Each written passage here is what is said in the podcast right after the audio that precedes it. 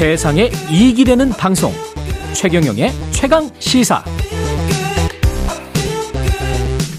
네, 최경영의 최강 시사 듣고 계십니다. 저는 이번 주 대신 진행을 맡고 있는 KBS 보도국의 이재석 기자입니다. 인터뷰 이어가겠습니다. 자, 이재명 대표 체제가 한 달 정도 됐죠. 어제 교섭단체 연설 말하자면 뭐 데뷔전을 했습니다. 관련 내용을 잠시 듣고 오겠습니다. 한번 들어보시죠. 지원의 사각지대에서 극단적 선택을 해야 했던 수원의 새 모녀나 배가 고파서 달걀 한 판을 훔치고 감옥에 가야 했던 이들에겐 죽고 사는 문제를 해결하는 것이기도 합니다. 우리의 미래는 최소한의 삶을 지원받는 사회가 아니라 기본적 삶을 보장받는 기본 사회여야 한다고 경제 선진국에 진입한 경제력과 앞으로 더 높아질 과학 기술력을 감안하면 우리나라는 국민의 기본적 삶을 책임질 충분한 역량을 갖추고 있습니다. 네. 이 얘기를 좀 해보겠습니다. 민주당 상황도 얘기를 해보고 이재명 대표의 어떤 구상이 어떤 건지도 얘기를 나눠보겠습니다. 김남국 민주당 의원 나와 계십니다. 어서 네, 오십시오. 네, 안녕하세요. 안산 단원을 김남국입니다. 예, 안산 단원을 항상 강조하시더라고요. 네, 살기 좋은 도시, 살고 싶은 도시 안산 단원을입니다. 알겠습니다. 네. 사실은 이재명 대표가 직접 나오시는 게 맞는데 어제 그렇게 바, 발표를 하셨으니까 네. 그런데 워낙에 방송을 요즘은 좀 잘 안 하시더라고요. 그래서 이른바 측근 맞습니까? 측근이라고 해도? 어, 저는 안산 단원을 시민과 우리 국민들과 더 가깝게 지내고 싶습니다. 알겠습니다. 여기까지만 듣겠습니다. 그 트위터를 참고 말씀 듣고자. 네, 트위터를 예. 잘 하셔서요. 인터뷰에 방송으로 이렇게 자주 뵙지는 못하지만 트위터 네. 하시면 직접 소통하실 수 있을 겁니다. 알겠습니다. 언젠가는 인터뷰를 또 할 시간이 있겠죠. 어제 교섭단체 대표 연설 뭐 간략하게 총평을 좀 예, 물론 뭐 좋은 말씀을 하실 것 같긴 한데. 어, 뭐 이제 저만 이렇게 좋은 평가를 억지로 하면 약간 좀 그럴 것 같은데 아마 많은 분들이 조금 긍정적인 평가를 하지 않으실까라는 생각이 듭니다. 예. 어, 교수단체 연설 뭐 주요 내용 말하기 전에 전체적으로 이제 총평을 하게 되면 본인이 가지고 있는 철학과 소신을 어, 분야별로 빠뜨리지 않고 이야기를 했다라고 생각이 됩니다. 예. 어, 굉장히 좀 고민이 많이 녹아 있었다라고 생각이 드는데요. 그래서 여러 국정 운영과 관련되어서 야당으로서 그냥 추상적인 어떤 것을 던지는 것에 그치지 않고 어, 구체적인 어떤 내용을 담아서 어, 말을 했기 때문에 굉장히 좀 긍정적으로 이야기를 하고 싶고요. 사실은 여당보다 야당의 그 교섭단체 연설문 쓰기가 쉽지가 않습니다. 왜냐하면 야당은 정부 비판을 해야 되는데 그것을 무턱대고 어, 비난이거나 아니면은 근거 없이 대안 없이 비판을 했을 때는 굉장히 이제 역으로 이제 비판을 받기 때문에 그 수위를 조절하기가 쉽지 않은데 이번에 지금 음 이재명 대표의 연설은 굉장히 본인의 어떤 철학이나 소신을 녹여서 대안 있는 연설문을 좀 작성했다 이렇게 평가할 수 있을 것 같습니다. 예상 답변을 좀 하신 것 같은데. 네. 농담입니다. 예, 알겠습니다. 네. 무슨 말씀인지 알겠고요. 그런데 기본 사회론을 꺼내셨어요. 이 대표께서. 근데 이게 이제 뭐 기본 소득 기본 소득에 한정 짓는 개념이 아니라 조금 더 이제 넓은 개념으로 말씀을 하신 것 같아요. 네. 그런데 이게 지난 대선을 좀 돌이켜 보면 기본소득을 오랫동안 주장해 오시다가 사실 대선 과정에서는 뭐 국민의 반대가 있으면 기본소득을 어, 추진할 생각이 없다 이렇게 말씀을 하셨단 말이죠. 그런데 이번에 다시 또 기본소득 얘기를 하시니까 조금 이게 너무 왔다 갔다 하는 거 아니냐 이런 시선도 있을 수 있을 것 같은데 어떻게 답을 주시겠습니까? 음, 그때도 그랬고요. 이번에도 예. 역시나 마찬가지로 우리 사회에 많은 재원을 필요로 하는 정책들은 그냥 마음대로 일방적으로 정책에서 결정해서 갈 수 없다라는 게 이재명 당대표의 확고한 생각입니다. 예컨대 지금 영빈관 청와대에 이전한 것도 그냥 독단적으로 대통령이 결정한 거잖아요. 그러나 거기에 대해서 준비나 계획이나 예산 소요나 이런 것들 판단하지 않다 보니까 뭐 정치적 혼란은 넘어서서 소요되는 어떤 어마어마한 천문학적인 예산 낭비가 발생했고 그다음에 또 준비가 안 되다 보니까 안보라든가 교통이라든가 여러 가지 문제가 발생을 했거든요. 그래서 역시나 마찬가지로 기본소득도 국민들의 어떤 공감대와 사회적인 어떤 토론 충분한 토론과 공론화 과정이 있어야 된다라고 이렇게 본 거고요.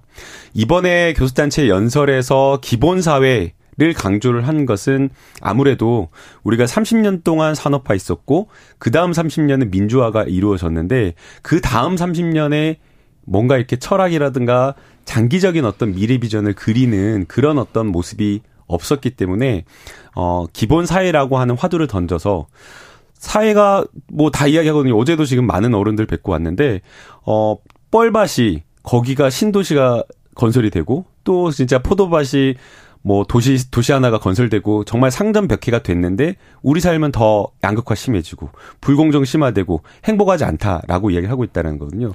그래서 과연 우리 사회의 방향이 이 방향으로 이대로 가는 게 맞냐라는 그런 어떤 차원에서 어 조금 더 어, 최소한의 삶이 아니라 그야말로 기본이 보장되는 여러 가지 뭐 복지뿐만 복지라고 이야기하는데 그 복지를 넘어서는 모든 우리 사회의 삶의 전 분야를 기본으로 만들어야 된다 이런 취지인 그러니까 그 취지는 잘 알겠는데요. 네. 그러니까 지난 대선 때도 그러면 그거를 접지 말고 어 원래 오랫동안 주장해 오셨던 명제니까 그때도 강하게 주장하셨으면 됐는데 그때는 또 사실상 접으셨다가 어, 그렇지 않죠. 그때, 지금 다시 이렇게 아니, 아니, 얘기를 하는 게 그때도 강하게 아니 예. 당연히 그때 선거잖아요. 예, 선거 예. 때는 당연히 불리한 거는 접어야죠. 비판이 굉장히 많았고 재원 음. 소요가 음. 많았기 때문에 거기에 대한 불리한 점도 있었다는 그 비판 거죠. 지점은 지금도 유효하지 않을까요? 어, 당연히 그, 그, 비판 지점이 제가 옳다 그르다를 말하려는 건 어, 아니고요. 당연히 예, 예, 유효하다라는 거고요. 예, 거기에 대해서 사회적 공론화에서 토론을 하자라는 거예요. 예. 근데 그때는 선거 전인데 지금 왜 달라졌냐 그러면 아니 그때는 선거 때니까 당연히 그런 거죠. 그걸 가지고 왜 달라졌냐라고 비판 비판을 한다라고 하면 정치인의 입장은 아무것도 이야기할 수가 없는 거예요. 음, 아니, 잘 저는 제가 봤을 때는 적절한 유효한 지적은 아닌 것 같아요. 적 정책이 네. 뭐 그때 그때 달라질 수는 있겠습니다만 아니, 달라진 게 아니라 예, 계속해서 예, 예. 꾸준하게 그 정책에 대해서 주장을 했었고요. 예. 역시나 아까 제가 말씀드린 대로 기본 소득과 관련되어서는 국민적 합의와 공론화가 있어야 된다고 그 주장을 한 겁니다. 그럼 재원 마련에 대해서 다 빼버리고 예, 다 예. 빼버리고 입장이 바뀌었다라고 그렇게 이야기하는 것은 적절한 지적이 아닌가. 아, 사실관계를 왜곡한 거라고 봅니다. 저는 입장이 바뀌었다라고 말씀을 드리는 건 아니고 방금 아까 전에 입장이 바뀌었다고 아니 아니요 아니요. 네. 그건 좀 오해가 있으신 것 같습니다. 네. 그러니까 뭐냐면 그 기본소득에 대해서 이재명 대표의 철학이야 워낙에 잘 알려져 있지 않습니까? 오래 전부터 그 철학을 갖고 계셨고 그래서 이번에 사실 어떻게 보면 다시 한번 그 철학을 강조하신 걸로 저도 이해를 하고 받아들입니다. 다만 그러니까 지난 대선 때 이제 불과 몇 개월 전이니까 이걸 다시 추진하는 과정에 있어서 그러면 국민적 공감대를 어떻게 다시 만들 수 있을까? 또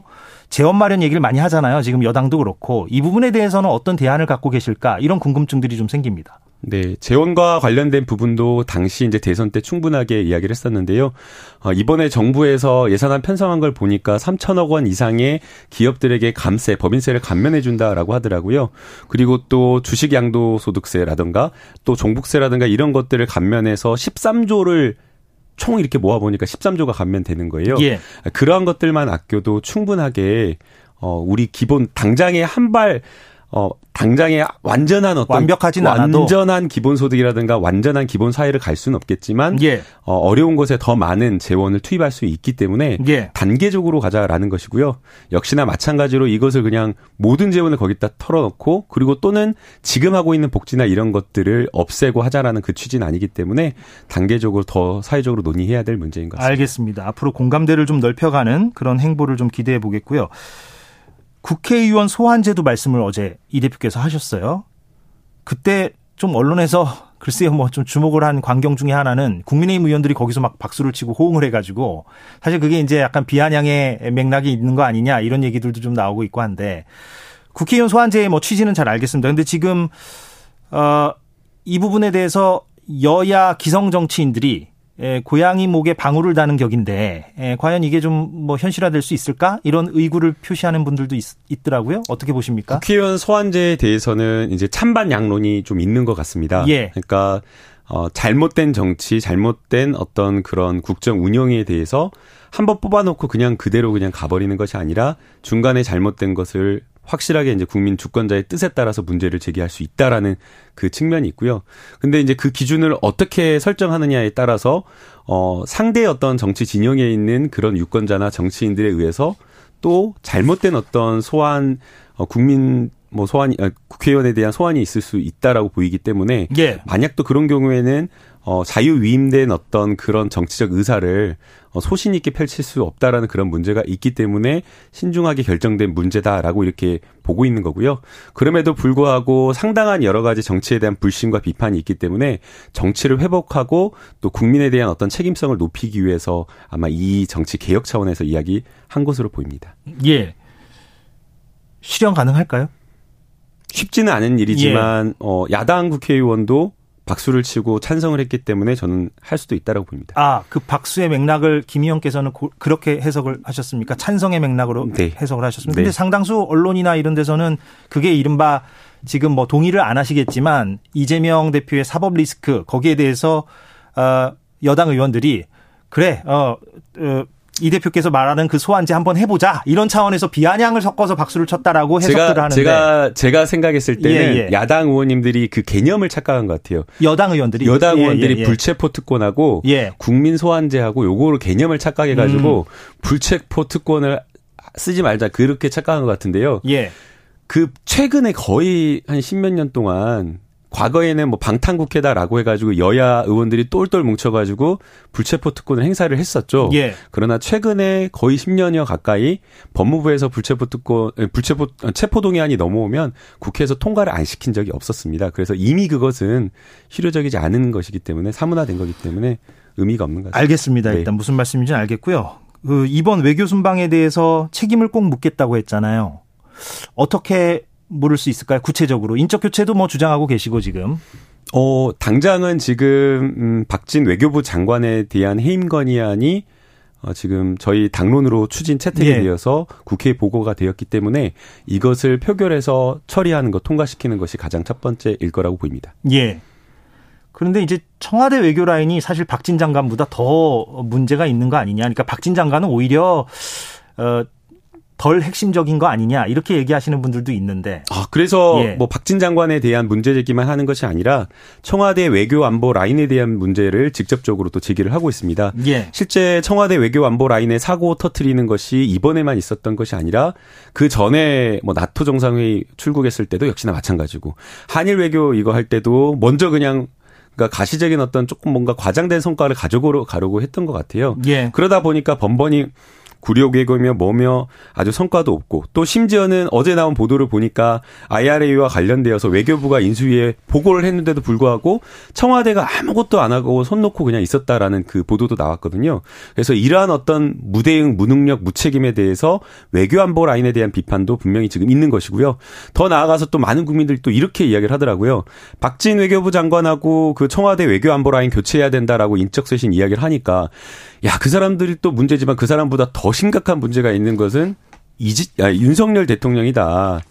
거기를 비판을 더 세게 해야지 어떻게 알겠습니다. 하겠냐. 예, 예. 이런 이야기 많이 나오고 있습니다. 지금 검찰 수사가 전방위적으로 진행되고 있지 않습니까? 이재명 대표를 겨냥했다라고 다들 네. 그렇게 해석을 하고 있고, 어, 엊그저께 이화영 전 경기도 평화 부지사죠. 구속이 됐어요. 지금 검찰 수사 상황은 어떻게 보고 계십니까? 김 의원께서는? 네, 우선은 지금 1년여 가까이 고발이 지난해 한 9월, 10월 정도에 이루어졌거든요. 근데 1년여 가까이 검찰에서 털 탈탈 털었는데 어 20억 원, 뭐 수십억 원의 돈이 변호사비로 대납되었다라는 그 증거를 못 찾은 것 같아요. 그래서 지난주에 보도를 보니까 수원지검에서 수사를 지휘하고 있는 쌍방울과 그 다음에 변호사비 대납 사건을 수사 지휘하는 차장 검사를 교체됐죠. 예. 2개월 만에 교체를 했다라는 겁니다. 그러면서 그 해당 차장 검사는 비수사 부서로 보내고 부장 검사급의 비수사 보내 비수사 부서로 보냈다라고 하는데 아, 이것은 검사 그냥 검사 조직에서 검찰 조직에서 굉장히 어떻게 보면 불명예스러운 일이며 한 번도 이런 일이 거, 아예 없었답니다. 전례가 없는 일이었다라고 합니다. 그러니까 수사 중인 검찰 수사 지휘를 하고 있는 그 검사를 좌천성 이렇게 발령을 냈다라고 하는 그 정치적 메시지는 결국에는 없는 사건도 탈탈탈 먼지를 털어도 안 나오면 먼지를 뿌려서라도 억지로 사건을 만들어 가지고 가져오라고 하는 거 아닌가라는 그런 차원에서 어, 지금 윤석열 대통령이 사과하지 않고 MBC를 거꾸로 때려가지고 어거지로 덮어 씌우는 이 모습과 검찰의 아주 오만한 모습이 겹쳐 보인다라고 저는 이야기할 수밖에 없는 것 같습니다. 알겠습니다. 그런데 이건 약간 구체적인 얘기인데 변호사이시기도 하니까 네, 예. 그 일부 언론 보도를 보면은 그 성남 FC 후원금 의혹 관련한 수사에서 그 네이버하고 이제 차병원 압수수색하면서 그때는 그 혐의가 어, 제3자 뇌물 혐의가 아니라 이제 뇌물수수 혐의다 뭐 이런 보도도 나왔어요. 그런데 뇌물수수는 우리가 흔히 알기로 이제 돈을 직접 받아야만 이제 뇌물수수 혐의가 되는 거 아니겠습니까? 근데 기존의 그 두산건설 같은 경우는 이제 제3자 뇌물 혐의가 이제 적용이 된 걸로 알고 있고 뇌물수수 혐의가 이게 적용이 가능합니까? 이게 어떻게 보십니까? 그러니까 뇌물이 되려고 한다라고 하면 예, 이게 어떤 차이를 두는 거예요? 대가성이 그러니까 누가 받았냐라고 하는 거거든요. 예, 그러니까 예. 직접 받았냐 아니면 제 3자가 받았냐, 받았냐, 예. 그리고 이제 거기에 대가성이 있냐 그리고 부정한 청탁이 있냐 이런 것들이 요건이 되어야 되는데요. 이것도 역시나 마찬가지로 이거는 거의 뭐 한 3년 6개월 동안 2018년에 18년경에 고소가 되어서 고발이 되어서 지금까지 수사를 해서 지난해 2021년 9월에 무혐의 처분 난 거였거든요. 그래서 그때 무혐의 처분 나서 그냥 종결돼야 될 것인데 그거를 다시 뒤집어 가지고 또 수사를 하고 그 다음에 또 나머지 이번에 사실은 또 검, 경찰에서 또 다시 재수사해서 나머지 대기업에 대한 것들은 무혐의로 또 송치를 했는데 그걸 또 뒤집어 가지고 수사를 한다라고 하고 있기 때문에 이 보도가 사실이라면 그러면 이재명 대표가 직접 받았을 가능성을 본다 이런 얘기입니까? 그거는 모르겠습니다. 예, 이 보도가 근데 어쨌든 예, 예. 수년 동안 수사를 하고 다시 재수사하라고 해갖고 보안 수사 명령 자기들이 내려가지고 또 수사를 해가지고 무혐의 송치한 거를 또 어거지로 수사한다라는 이 모습에서 어, 검찰 특수부에 아주 잘못된 표적 수사, 먼지털이식 수사, 심지어는 거짓말로 만들어낸 수사도 있었거든요. 아마 그런 지금 정적 죽이기 보복, 정치 보복 수사를 하고 있는 거 아닌가 생각이 듭니다. 알겠습니다. 오늘 김남국 더불어민주당 의원과 여러 얘기를 해봤습니다. 오늘 말씀 고맙습니다. 네, 감사합니다. 예, 최경영의 최강 시사 오늘 여기서 마무리하겠습니다. 저는 대신 진행한 이재석 기자였고요. 내일 다시 돌아오겠습니다. 고맙습니다.